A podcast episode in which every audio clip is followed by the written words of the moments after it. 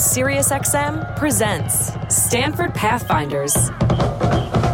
Stanford has 225,000 alumni living all over the globe in 151 countries, and they're some of the most amazing people you would ever want to meet. A show about how the graduates of Stanford University are changing our lives and the world. We'll hear very interesting things from business leaders in the technology sector, but well beyond that, the worlds of politics, entertainment, business, and beyond. Inspiring stories from America's innovation heartland. It's a place where people look to the future, not to the past, where they don't rest on their laurels. Think about the gold rush. Think about Stanford being formed in the late 1800s. And then Stanford was the beginning of Silicon Valley. And the ethos of Silicon Valley is deeply embedded in the Stanford spirit. It's a spirit of innovation, experimentation. It's a spirit of being willing to try new things and risk failure as long as you fail forward. Welcome to Stanford Pathfinders.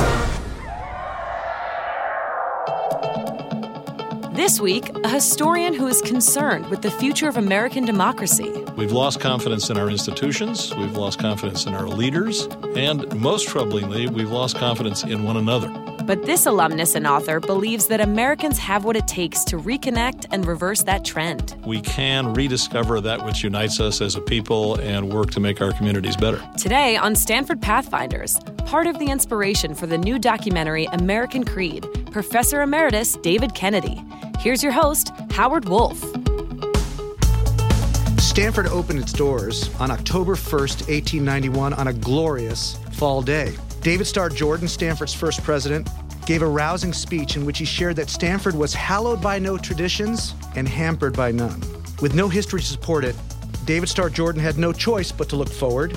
Since that day, however, Stanford has not only created much history, but celebrated its history at every opportunity. Perhaps this is because the university is young at only 126 years, or perhaps it is because it boasts faculty who deeply understand the importance of history. One such faculty member is David Kennedy, a Stanford alumnus, professor of history emeritus, and a Stanford citizen beyond compare. A noted author and expert on American history, Professor Kennedy won a Pulitzer Prize for History for Freedom from Fear The American People in Depression and War, 1929 to 1945. But most recently, Professor Kennedy has been working on a fascinating new project that combines his expertise in American history with his love of country. David, we're thrilled you're on the show. Thank you for joining us. Thanks, Howard. Happy to be here. So, tell us a bit about this new movie you just launched. It's called American Creed, uh, pure and simple. That's the full title. Condi Rice and I made this film together, along with, uh, well, the, the, production company is called uh, Citizen Film. They're a film company in San Francisco and a very good one.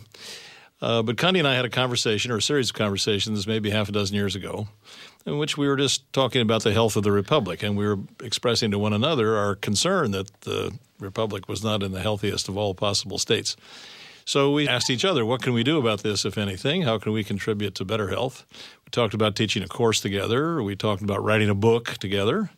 And eventually we got around to talking about making a film together. And as Condi tells the story, she went to her filmmaking pal, Randy Bean, who was a longtime Stanford videographer, and said, We've been thinking of a book and now we're thinking of a film. What do you think? And according to Condi, Randy said, Go write a book. and she's a filmmaker. But we ended up making the film. Had you ever made a film before? Well, I've consulted on a lot of films and been a talking head in a lot of films. Okay. And that's essentially what we are here. We're kind of the shepherds or the Sherpas for a series of seven or eight vignettes or stories about various people around the country or doing things in their communities. So you did this with Condi Rice. There could not be two more different members of the Stanford faculty than you and Condi. I mean, in almost every way gender, race, ethnicity, you know, political position, what have you. How is it that the two of you came together? Or is that indicative of what the movie's about? That's very indicative of what the movie's about. In fact, uh, there's an early scene in the film where we're in a classroom with about a dozen or so first generation low income students. Stanford students? Stanford students. And we introduce the seminar, it was an afternoon seminar with them, where I say, just what you said, or a version of what you just said, that Condi and I are two different people.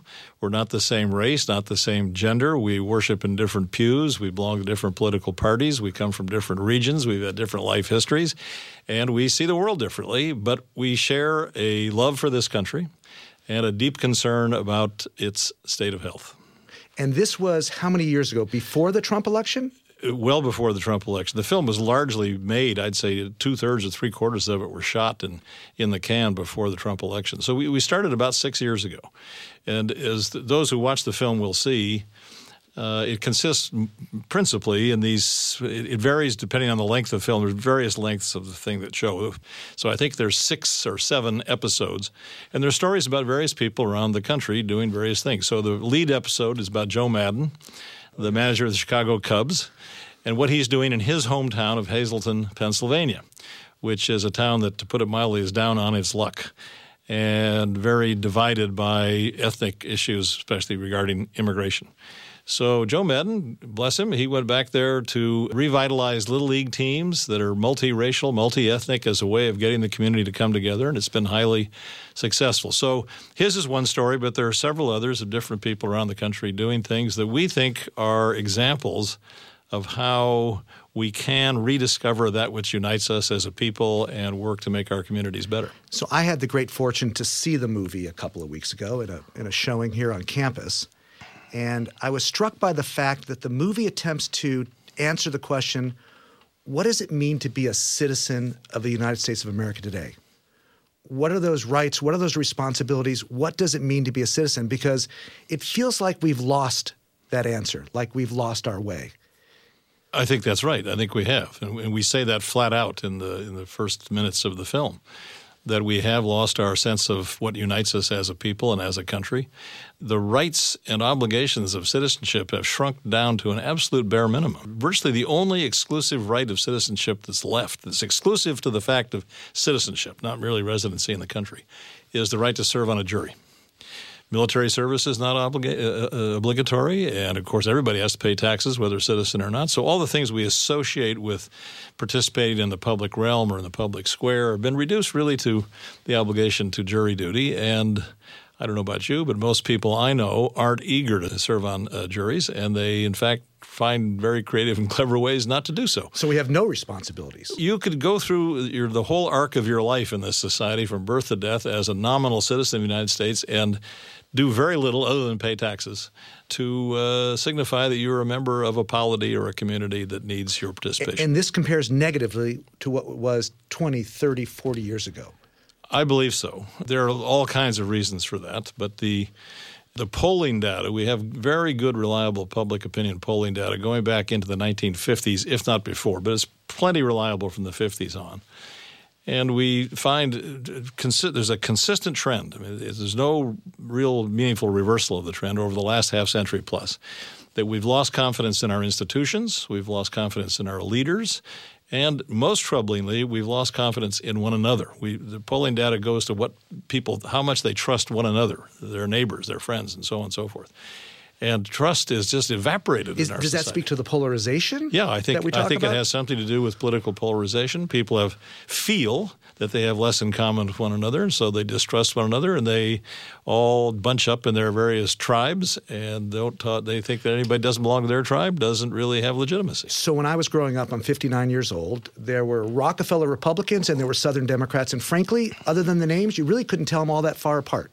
Right? That's right. The two parties overlapped but now we feel as at least in governance that they're really separated. Although maybe the populace isn't as separated and polarized, but at least our political leaders are. Well, this is a complicated subject, and one of the people who's weighed in most cogently about this is our Stanford colleague Mo Fiorina in political science. And he argues that on the one hand, the, the public as a as a generality is not as polarized as common wisdom has it, but that people have sorted themselves into the two political parties so that the two parties are quite polarized. And that pulls them. Yes, it makes compromise and the kinds of thing that makes democracy work all that more difficult. So you said moments ago that you and Condi decided to do this film because you're worried about the republic. What worries you about the Republic? This is not the fabled rocket science. You just pick up the paper, listen to radio or television or your Facebook stream or whatever any given day, and you'll share a sense, I think, of something's wrong with the country. That we cannot seem to get our business done, that we, to go back to what we were saying a moment ago, we mistrust one another, we mistrust our institutions. And actually, the data on mistrust or lack of trust can be parsed out in several different ways. So, people in the South are less trustful than people that live in the rest of the country. There's a big regional difference. Hmm. Minorities, including black people, are less trustful than are white people. That's another big racial and ethnic difference. And most disturbingly, the demographic category or group in our society that is least trustful of other people, not just institutions, but other people, is millennials. That does not bode well. The youngest people in our society, the people who are the future of this society, are the most afflicted by this uh, lack of trust. And what do you think that's about? One thing I, I believe it's partly about the fact that our institutions and our leaders have not won our confidence in the last generation or two. Uh, I'll tell you a little story. I was in China about uh, now about two years ago, and I rode on one of their high-speed trains. They have 15 high-speed rail lines. The one I rode on was absolutely fabulous. I went from Beijing to Shanghai and back again over a few days. And the train is fast. It's 200 miles an hour, steady, constantly. It's smooth. It's the ride is absolutely like silk. The train is antiseptically clean. There's wonderful service. It's quiet. I mean, it's got, it's just a really terrific piece of technology. So I was talking to a Chinese colleague, and I just said something about how much I'd enjoyed the ride on this train. And he said, Why don't you stay longer in our country and ride one of our other 15 lines, uh, high speed rail lines? I said, Well, I can't. I have to go home. And he said, Well, how many high speed rail lines do you have in the United States? I said, Well, we don't have any, not one. And he looked a little surprised. He said, Well, why not? So I thought, aha, here's a chance for a little uh, history lesson. So I, I ginned up on the spot a little bit of a mini lecture sermon about the nature of the American political system and how it was founded in the 18th century by people who were deeply suspicious of executive or monarchical power. So they built in all these famous, we'd call them today vetoes. We learned about them in civics class as kids as checks and balances. And we designed a system. We actually designed a system that was purpose built to be very difficult to use. That's the nature of our political system. So I was going on about this, and he was looking more and more puzzled, this Chinese fellow. And I thought, well, either I'm using vocabulary or getting into conceptual territory that's challenging for him in his second language. But finally, he interrupted me. He said, Oh, I get it. He said, I understand. He said, It's your system. That's the problem.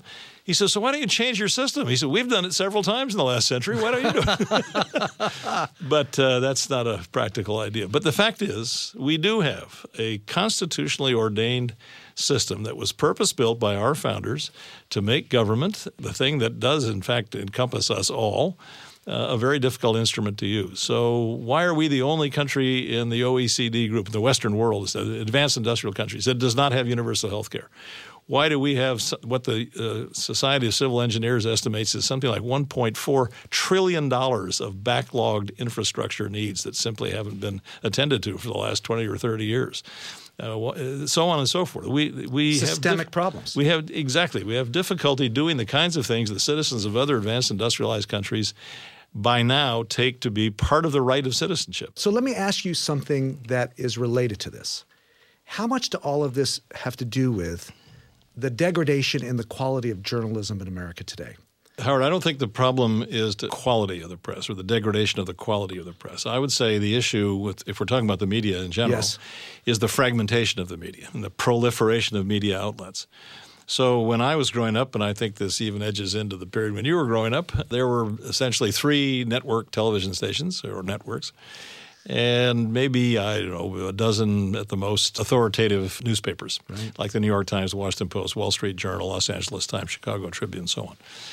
And most people in the country took their news and got their news about the world from that relatively finite set of sources. So they were getting essentially the same information. And all of those organizations that I just mentioned, people might argue about this, but I think all of them tried to hold themselves to high standards of journalism, facticity, and accuracy, and objectiveness, so well edited and balance, researched, yes, all and that. balanced.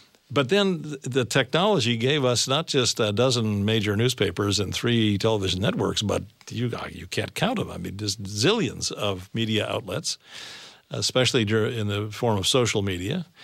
And technology at that juncture intersected with something that the behavioral economists like Amos Tversky at Stanford and Daniel Kahneman at Princeton have been educating us about called confirmation bias that we all, every one of us, we tend to give more credence to those news reports or those opinions that agree with all our already held it views. pings a certain it's a place very in our brain. natural human tendency, absolutely.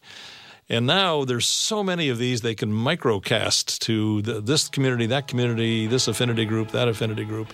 And reinforce its view of the world. We all live in our own little echo chambers. You bet. And we don't listen to one another. So, as Condi says in the film, there's a moment in the film where she says, I tell my students, if you only talk to people who say amen to everything you say, you need a new group of friends. This is Stanford Pathfinders. More with historian and professor emeritus David Kennedy coming up.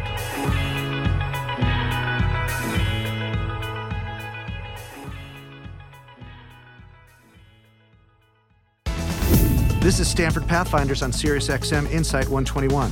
I'm Howard Wolf, and I'm speaking with historian and professor emeritus David Kennedy. The movie is called American Creed, and creed refers to a set of beliefs that we all hold in common. Yes. So, in your research for this movie or other work that you've done, is there anything that all Americans believe in common? Yes, I believe the phrase American Creed was put into popular parlance about three quarters of a century ago in a what was at the time a landmark famous book called An American Dilemma, written by the Swedish economist Gunnar Myrdal, who later won the Nobel Prize in economics. The book itself, An American Dilemma, was published in 1944 in the midst of World War II was commissioned by the Carnegie Corporation in the 1930s to undertake a thorough, empirical, factually rich study of race relations in the United States. Martin Luther King called this book, incidentally, called Myrdal's book, the Bible of the Civil Rights Movement. Interesting. Because Myrdal's argument was the United States as a country has these professed ideals.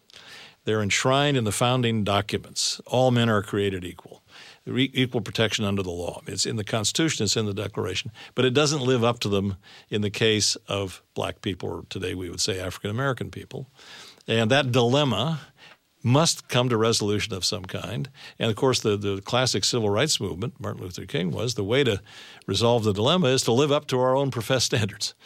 And Myrdal said even a poor and uneducated white person in some isolated and backward rural region in the deep South believes in liberty, equality, justice, and fair opportunity for everybody. Liberty, equality, equality justice, justice, and fair, and fair opportunity. opportunity. So he, he just posited this. This is his premise that this this is the American creed. This is what we stand for as a people. So he's an outsider looking in and yes. saying, "This is what I believe American stands for. Yes, but this not, is what we all believe." Well, he, he went a step further. He said it's not only what the country stands for. That's one thing. It's what all Americans have at some level internalized. Everybody believes this. They don't live up to it necessarily, but they have this value set, I suppose we'd say, in a more clinical language, inside them. And so the nation must live up to its principles, and individuals must live up to their own deepest beliefs. That that's the argument in the book. So that's what we took it for the title from. Republicans and Democrats, conservatives everybody, and liberals, yeah. populists and elites, whatever they are. Yeah. This is what we all. In another passage in, in, the book, Myrdal says something about uh, even an, a poor immigrant farmer, a poor immigrant in Chicago, a poor farmer in Minnesota, uh, a black person in Alabama, a white person in Boston. They all believe this at some place in the core of their being, and we can summon that to action. We can summon this creed, this belief in fairness and equality and opportunity uh, to make a better society. And that's what you want to do with this Ex- film. Exactly, yeah. And so my understanding is that this film is not the end of a, an effort, but in many ways the beginning of a new effort, right? And that you want this film to be a way to be a catalyst for conversations all over this country. Well, that's our fondest hope, absolutely. And so tell us how that would work and and how people can get involved.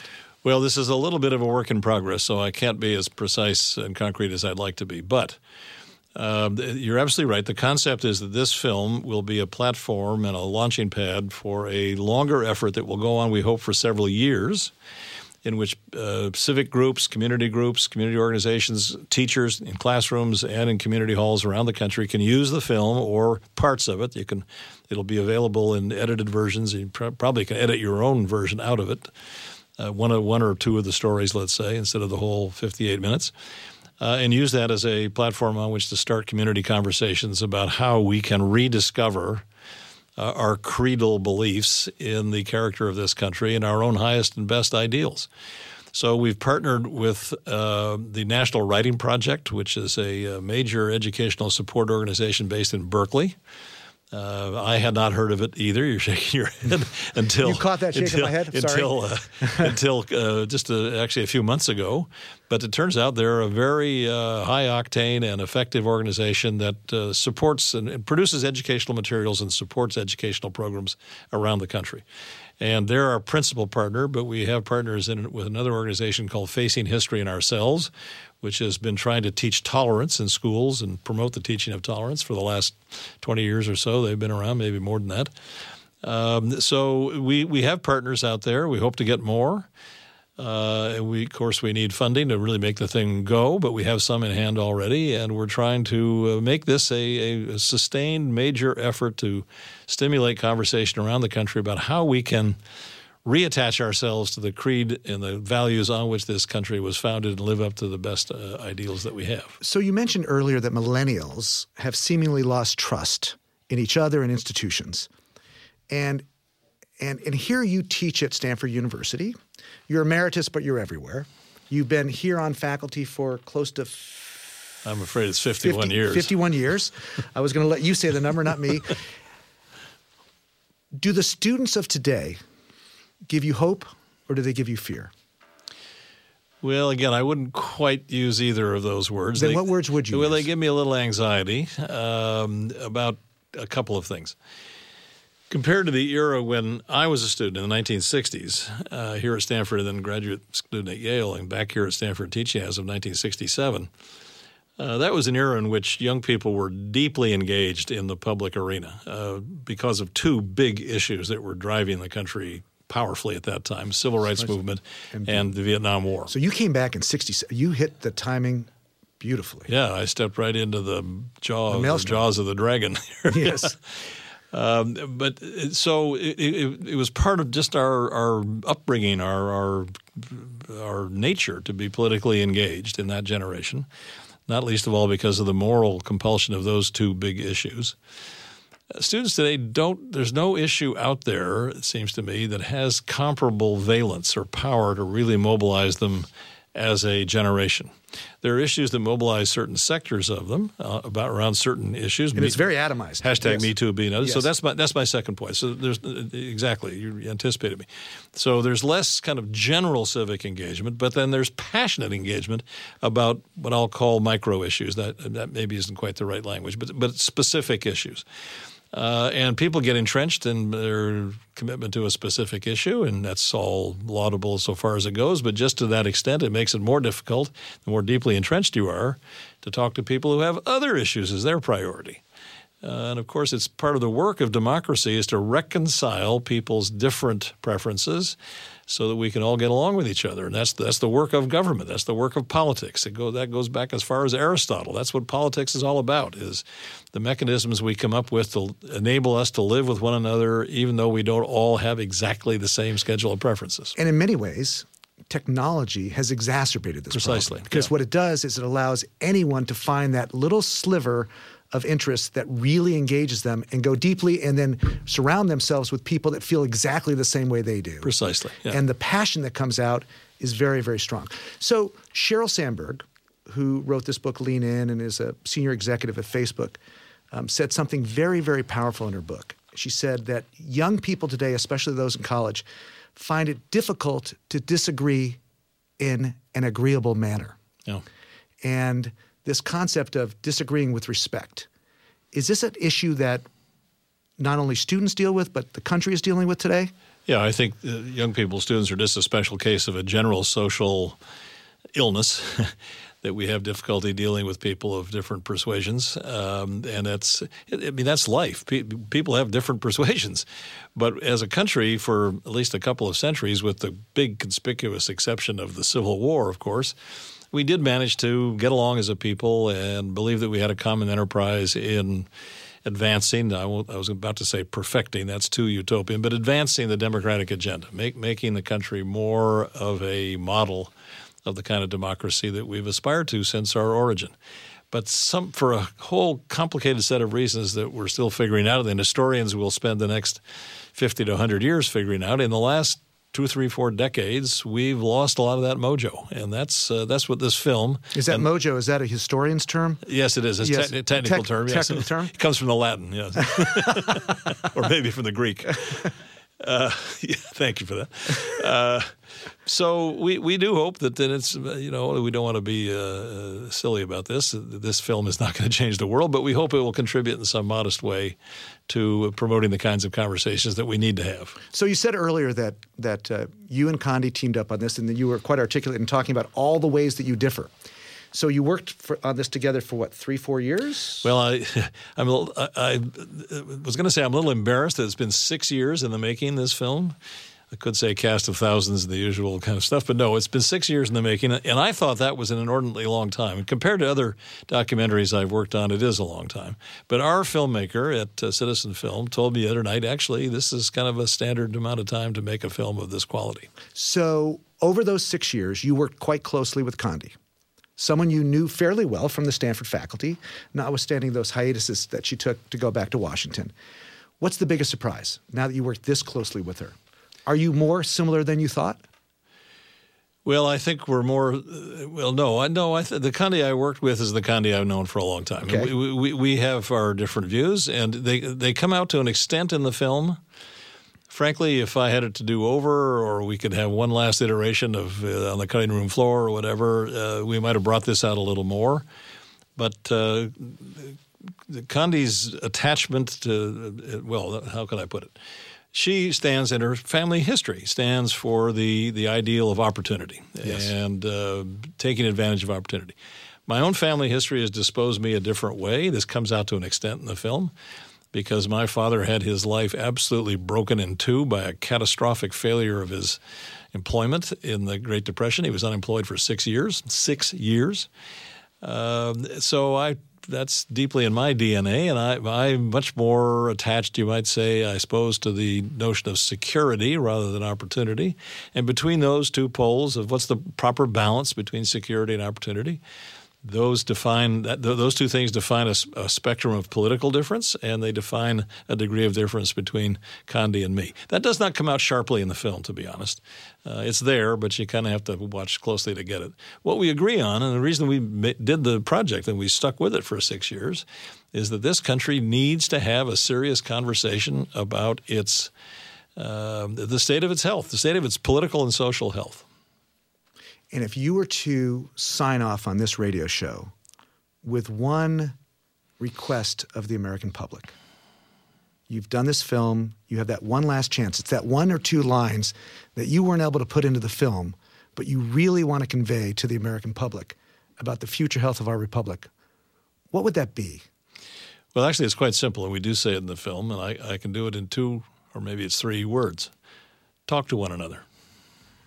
David, thank you so much for being on the show. I really appreciate it. Thank you, Howard. Thanks for joining us on Stanford Pathfinders on Sirius XM Insight 121. If you missed any of this episode, listen anytime on demand with the Sirius XM app.